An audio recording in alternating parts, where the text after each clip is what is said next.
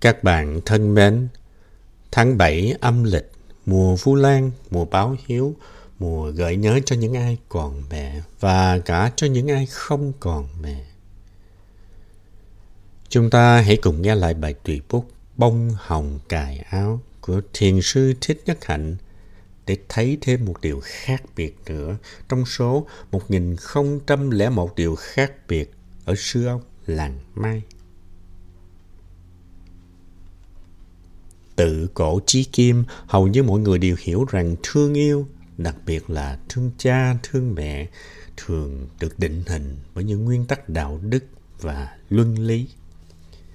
Thế nhưng, Thiền Sư Thích Nhất Hạnh đã dẫn chúng ta vào một góc nhìn khác biệt, một góc nhìn trái chiều, đầy tươi mới, mang tính thiền sâu sắc. Sư ông nói rằng, thương mẹ không phải là một vấn đề luân lý đạo đức, mà thực chất là một vấn đề hưởng thụ. Thương mẹ được ví như xôi liếp một, như đường mía lau, như gió mát, như trăng thanh. Thầy khẳng định rằng việc thương yêu mẹ không phải là nghĩa vụ, bổn phận, mà đó là một niềm vui, một trạng thái hưởng thụ cuộc sống. Sư ông nhấn mạnh rằng nếu chúng ta không thể hưởng thụ tình thương yêu của mẹ, chúng ta sẽ đánh mất phần quý báu nhất trong cuộc đời của mình.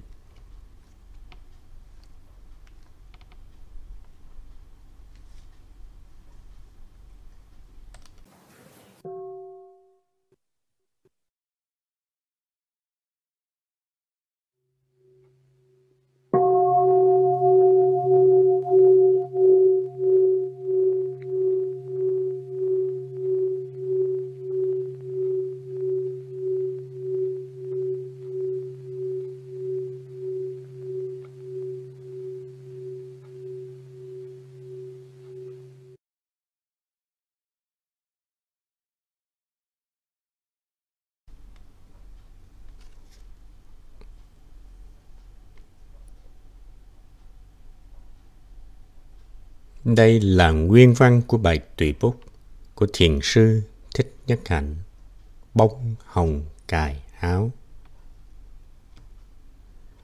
Để dâng mẹ và để làm quà Vu Lan cho những người nào có diễm phúc còn mẹ. Medford, tháng 8 năm 1962. Ý niệm về mẹ thường không thể tách rời ý niệm về tình thương, mà tình thương là một chất liệu ngọt ngào, êm dịu và cố nhiên là ngon lành. Con trẻ thiếu tình thương thì không lớn lên được, người lớn thiếu tình thương thì cũng không lớn lên được, cằn cỗi, héo mòn. Ngày mẹ tôi mất, tôi viết trong nhật ký, tai nạn lớn nhất đã xảy ra cho tôi rồi. Lớn đến cách mấy mà mất mẹ thì cũng như không lớn, cũng cảm thấy bơ vơ, lạc lõng, cũng không hơn gì trẻ mồ côi. Những bài hát, những bài thơ ca tụng tình mẹ, bài nào cũng dễ hát, cũng hay. Người viết, dù không có tài ba, cũng có rung cảm chân thành. Người hát ca, trừ là kẻ không có mẹ ngày từ thuở chưa có ý niệm, ai cũng cảm động khi nghe nói đến tình mẹ. Đâu cũng có, thời nào cũng có. Bài thơ Mất Mẹ mà tôi thích nhất từ hồi nhỏ, đó là một bài thơ rất giản dị.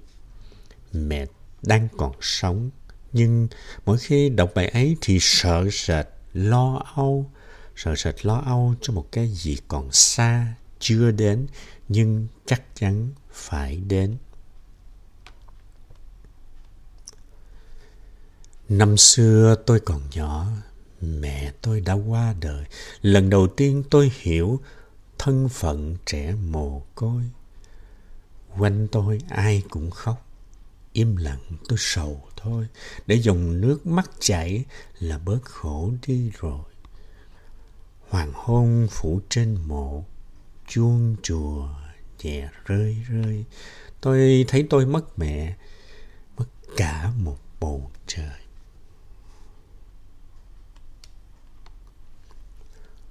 Một bầu trời thương yêu dịu ngọt, Lâu quá mình đã bơi lội ở trong đó, sung sướng mà không hay, để hôm nay bừng tỉnh thì thấy đã mất rồi. Người nhà quê Việt Nam không ưa cách nói cao kỳ. Nói rằng bà mẹ già là một kho tàng của yêu thương, của hạnh phúc thì cũng đã là cao kỳ rồi. Nói mẹ già là một thứ chuối, một thứ xôi, một thứ đường ngọt dịu, người dân quê đã diễn tả được tình mẹ một cách giản dị vừa đúng mức. Mẹ già như chuối ba hương, như xôi nếp một, như đường mía lau. Ngon biết bao nhiêu. Những lúc miệng vừa nhạt sau một cơn sốt, những lúc như thế thì không có món ăn gì có thể khơi được, gợi được khẩu vị của ta. Chỉ khi nào mẹ đến, kéo chăn đắp lại ngực cho ta, đặt bàn tay trên trán nóng của ta và than thở, khổ chưa con tôi, ta mới cảm thấy đầy đủ, ấm áp, thấm nhuần chất ngọt của tình mẹ. Ngọt thơm như chuối ba hương, đường mía lau, xôi nếp một ấy, không bao giờ cùng tận. Công cha như núi Thái Sơn, nghĩa mẹ như nước trong nguồn chảy ra. Nước trong nguồn chảy ra thì bất tuyệt. Tình mẹ là gốc của mọi tình cảm thương yêu. Mẹ là giáo sư dạy về thương yêu, một phân khoa quan trọng nhất trong trường đại học cuộc đời. Không có mẹ, tôi sẽ không biết thương yêu. Nhờ mẹ mà tôi biết được thế nào là tình chúng sinh. Nhờ mẹ mà tôi có được chút ý niệm về đức từ bi. Vì mẹ là gốc của tình thương, nên ý niệm mẹ lẫn trùm ý niệm thương yêu của tôn giáo vốn cũng dạy về tình thương. Đạo Phật có đức Quán Thế Âm tôn sùng dưới hình thức mẹ.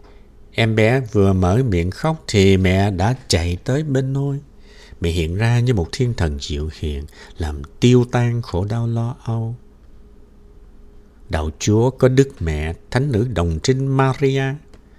Trong tín ngưỡng bình dân Việt có thánh mẫu Liễu Hạnh cũng dưới hình thức mẹ, bởi vì chỉ cần nghe đến danh từ mẹ ta đã thấy lòng tràn ngập yêu thương rồi. Mà từ yêu thương đi tới tín ngưỡng và hành động thì không xa, chỉ mấy bước. Tây phương không có ngày Vu Lan, nhưng cũng có ngày mẹ, Mother's Day, mùng 10 tháng 5. Tôi nhà quê không biết cái tục ấy. Có một ngày tôi đi với thầy Thiên Ân tới nhà sách ở khu Ginza, Đông Kinh. Nửa đường gặp mấy người sinh viên Nhật, bạn của thầy Thiên Ân. Có một cô sinh viên hỏi nhỏ thầy Thiên Ân một câu rồi lấy trong sách ra một bông hoa cẩm chướng màu trắng cài vào khuy áo tràng của tôi. Tôi lạ lùng, bỡ ngỡ, không dám hỏi, cứ giữ vẻ tự nhiên, nghĩ rằng có một tục lệ chi đó. Sau khi họ nói chuyện xong, chúng tôi vào nhà sách, thầy Thiên Ân mới giảng cho tôi biết đó là ngày mẹ, theo tục Tây phương. Nếu anh còn mẹ, anh sẽ được cài một bông hồng màu hồng ở trên áo và anh sẽ tự hào được còn mẹ. Còn nếu anh mất mẹ, anh sẽ được cài trên áo một bông hoa trắng. Tôi nhìn lại bông hoa trắng trên áo mà bỗng thấy tủi thân.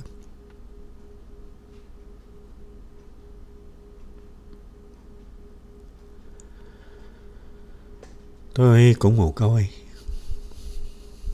như bất cứ một đứa trẻ vô phúc khốn nạn nào.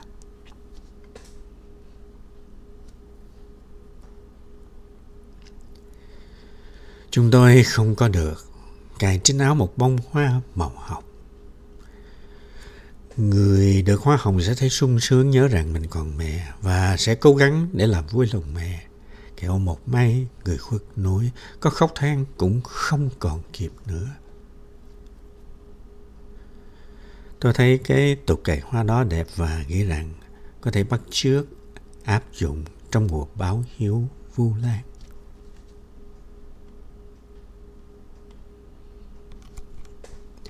Mẹ là một dòng suối, một kho tàng vô tận, vậy mà lắm lúc ta không biết để lãng phí một cách oan uổng. Mẹ là một món quà lớn nhất mà cuộc đời tặng cho ta, những kẻ đã và đang có mẹ. Đừng có đợi đến khi mẹ chết rồi mới nói, trời ơi, tôi sống bên mẹ suốt mấy năm trời mà chưa có lúc nào nhìn kỹ được mặt mẹ. Lúc nào cũng chỉ nhìn thoáng qua, trao đổi vài câu ngắn ngủi, xin tiền ăn quà, đòi hỏi mọi chuyện, ôm mẹ mà ngủ cho ấm, giận dỗi, hờn lẫy, gây bao nhiêu chuyện rắc rối cho mẹ phải lo lắng ốm mòn, thức khuya dậy sớm vì con, chết sớm cũng vì con, để mẹ phải suốt đời bếp núc, vá may, giặt rửa, dọn dẹp, và để mình bận rộn suốt đời, lên xuống, ra vào lợi danh. Mẹ không có thì giờ nhìn kỹ con, bà con không có thì giờ để nhìn kỹ mẹ. Để khi mẹ mất, mình có cảm nghĩ thật như là mình chưa bao giờ thật có ý thức rằng mình có mẹ. Chiều nay khi đi học về hoặc khi đi làm việc ở sở về, em hãy vào phòng mẹ với một nụ cười thật trầm lặng và thật bền đi. Em sẽ ngồi xuống bên mẹ, sẽ bắt mẹ đừng có kim chỉ, dừng kim chỉ mà đừng nói năng chi. Rồi em sẽ nhìn mẹ thật lâu, thật kỹ để trông thấy mẹ và để biết rằng mẹ đang sống và đang ngồi bên em. Cầm tay mẹ, em sẽ hỏi một câu ngắn làm mẹ chú ý. Em hỏi, mẹ ơi, mẹ có biết không? Mẹ sẽ hơi ngạc nhiên và sẽ hỏi em, vừa cười vừa hỏi. Biết gì? Vẫn nhìn vào mắt mẹ, vẫn giữ nụ cười trầm lặng và bền. Em sẽ hỏi tiếp. Mẹ có biết là con thương mẹ không? Câu hỏi sẽ không cần được trả lời. Cho dù người lớn 30-40 tuổi cũng có thể hỏi một câu như thế, bởi vì người là con của mẹ. Mẹ và em sẽ đều trở thành bất diệt. Và ngày mai mẹ mất, em sẽ không hối hận, không đau lòng. Ngày Vu Lan, ta nghe giảng và đọc sách nói về Ngài Mục Kiền Liên và về sự hiếu đễ. Công cha, nghĩa mẹ, bổn phận làm con, ta lại Phật cầu cho mẹ sống lâu, hoặc lại mười phương tăng chú nguyện cho mẹ được tiêu diêu nơi cực lạc nếu mẹ đã mất. Con mà không có hiếu là con bỏ đi, nhưng hiếu thì cũng do tình thương mà có. Không có tình thương, hiếu chỉ là giả tạo, khó khăn, vụng về, cố gắng mệt nhọc. Mà có tình thương là có đủ hết rồi, cần chi nói đến bổn phận. Thương mẹ như vậy là đủ, mà thương mẹ không phải là một bổn phận. Thương mẹ là một cái gì đó rất tự nhiên, như khát nước thì uống. Con thì phải có mẹ, phải thương mẹ. Chữ phải đây không phải là luân lý, là bổn phận. Phải đây là lý đương nhiên. Con thì đương nhiên thương mẹ, cũng như khác thì đương nhiên đi tìm nước uống. Mẹ thương con nên con thương mẹ. Con cần mẹ, mẹ cần con. Nếu mẹ không cần con không cần mẹ, thì đó không phải là mẹ, không phải là con. Đó là lạm dụng danh từ mẹ con. Ngày xưa thầy giáo hỏi rằng, con mà thương mẹ thì phải làm thế nào?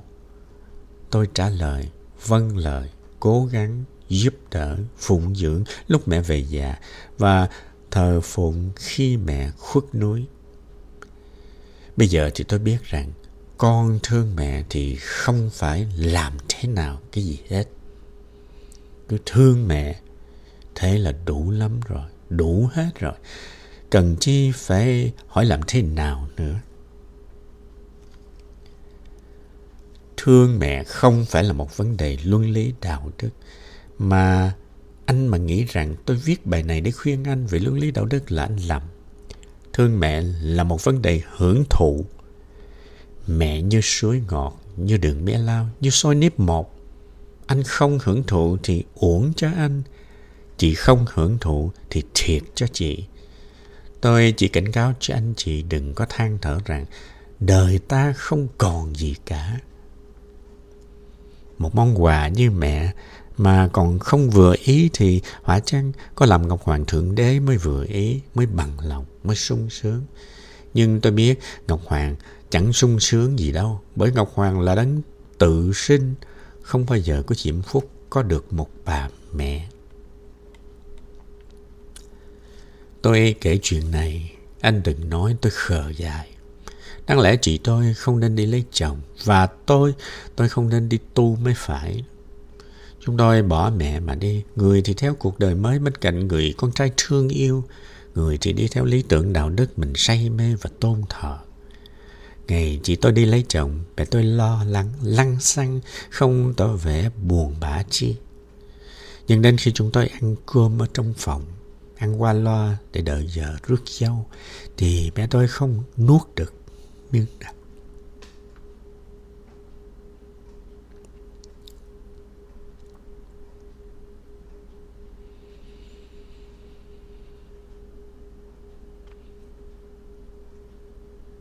Mẹ nói, 18 năm trời nó ngồi ăn cơm với mình, bây giờ nó ăn bữa cuối cùng rồi thì nó sẽ đi ăn ở một ngôi nhà khác.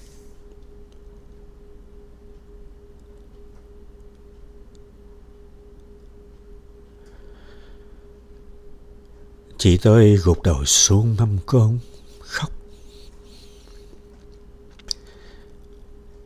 Chị nói, thôi con không lấy chồng nữa đâu. Nhưng rốt cuộc thì chị cũng đi lấy chồng. Còn tôi thì bỏ mẹ mà đi tu. Các ái từ sở thân là lời khen ngợi người có chí xuất gia. Tôi không tự hào chi về cái lời khen đó cả. Tôi thương mẹ, nhưng tôi có lý tưởng vì vậy phải xa mẹ. Thiệt thôi cho tôi, có thế thôi. Ở trên đời có nhiều khi ta phải chọn lựa, mà không có sự chọn lựa nào là không khổ đau. Anh không thể bắt cá hai tay. Chỉ khổ là vì muốn làm người nên anh phải khổ đau. Tôi không hối hận vì bỏ mẹ đi tu, nhưng tôi tiếc và thương cho tôi vô phúc thiệt thòi, nên không được hưởng thụ tất cả kho tàng quý báu đó. Mỗi buổi chiều lạy Phật tôi cầu nguyện cho mẹ, nhưng tôi không được ăn chuối ba hương, xôi nếp một và đường mía lau.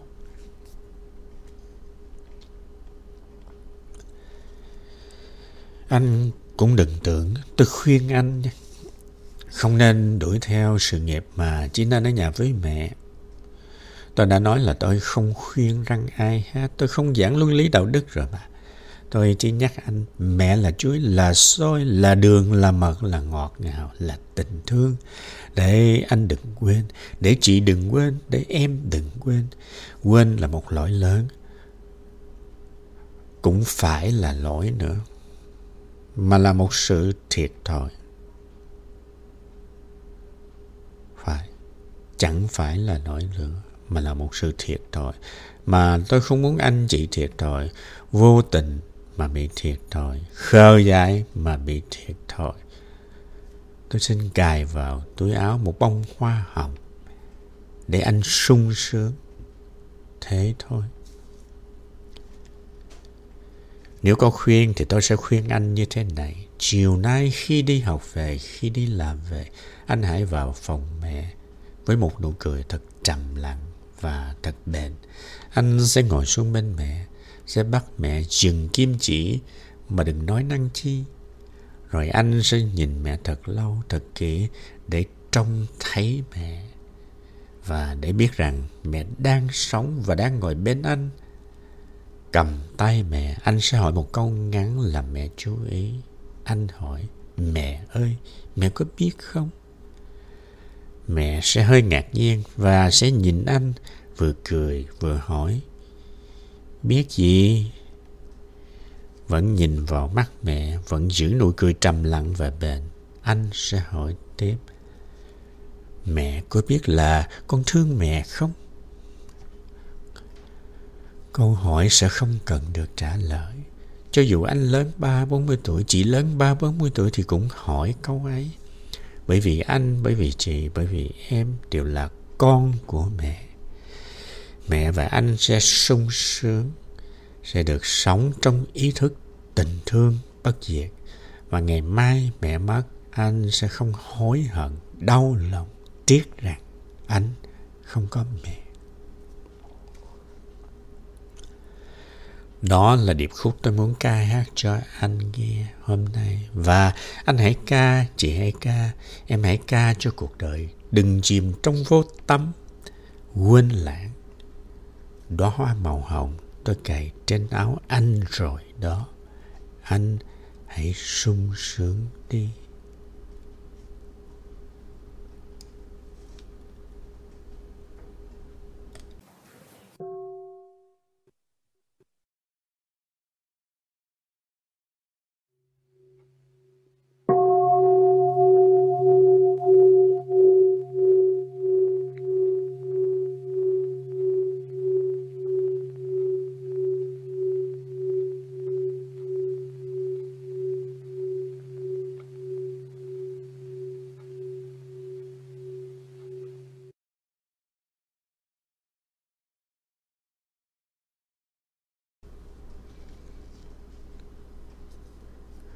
Nói đến tùy bút Bông Hồng Cài Áo của Thiền Sư Thích Nhất Hạnh thì không thể không đề cập đến bài hát có cùng tên Bông Hồng Cài Áo của nhạc sĩ Phạm Thế Mỹ. Bài hát đã được biết bao nhiêu ca sĩ thể hiện, ca sĩ có tên có tuổi cũng như là ca sĩ không hề có tên có tuổi. Bài hát hầu như mọi người đều biết, mọi người đều đã nghe, mọi người đều đã thưởng thức.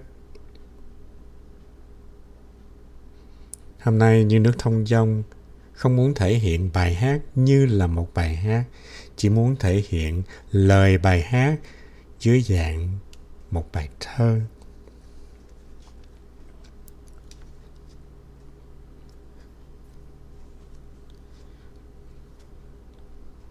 Một bông hồng cho em, một bông hồng cho anh, và một bông hồng cho những ai đang còn mẹ.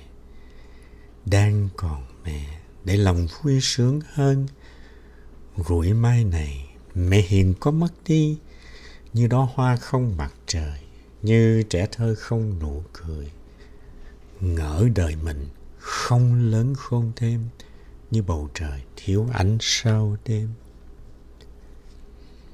Mẹ, mẹ là dòng suối dịu hiền. Mẹ, mẹ là bài hát thần tiên, là bóng mát trên cao, là mắt sáng trăng sao, là ánh đuốc trong đêm khi lạc lối. Mẹ, mẹ là lọn mía ngọt ngào. Mẹ, mẹ là nải chuối buồn cau, là tiếng dế đêm thâu, là nắng ấm nương dâu, là vốn liếng yêu thương cho cuộc đời. Rồi một chiều nào đó anh về, nhìn mẹ yêu, nhìn thật lâu, rồi nói với mẹ rằng: mẹ ơi, mẹ ơi, mẹ có biết hay không? Biết gì? Biết là con thương mẹ không? Đóa hoa màu hồng vừa cài lên áo đó anh, đóa hoa màu hồng vừa cài lên áo đó em, thì xin anh, thì xin em, hãy cùng tôi vui sướng đi. Thì xin anh, thì xin em, hãy cùng tôi vui sướng đi.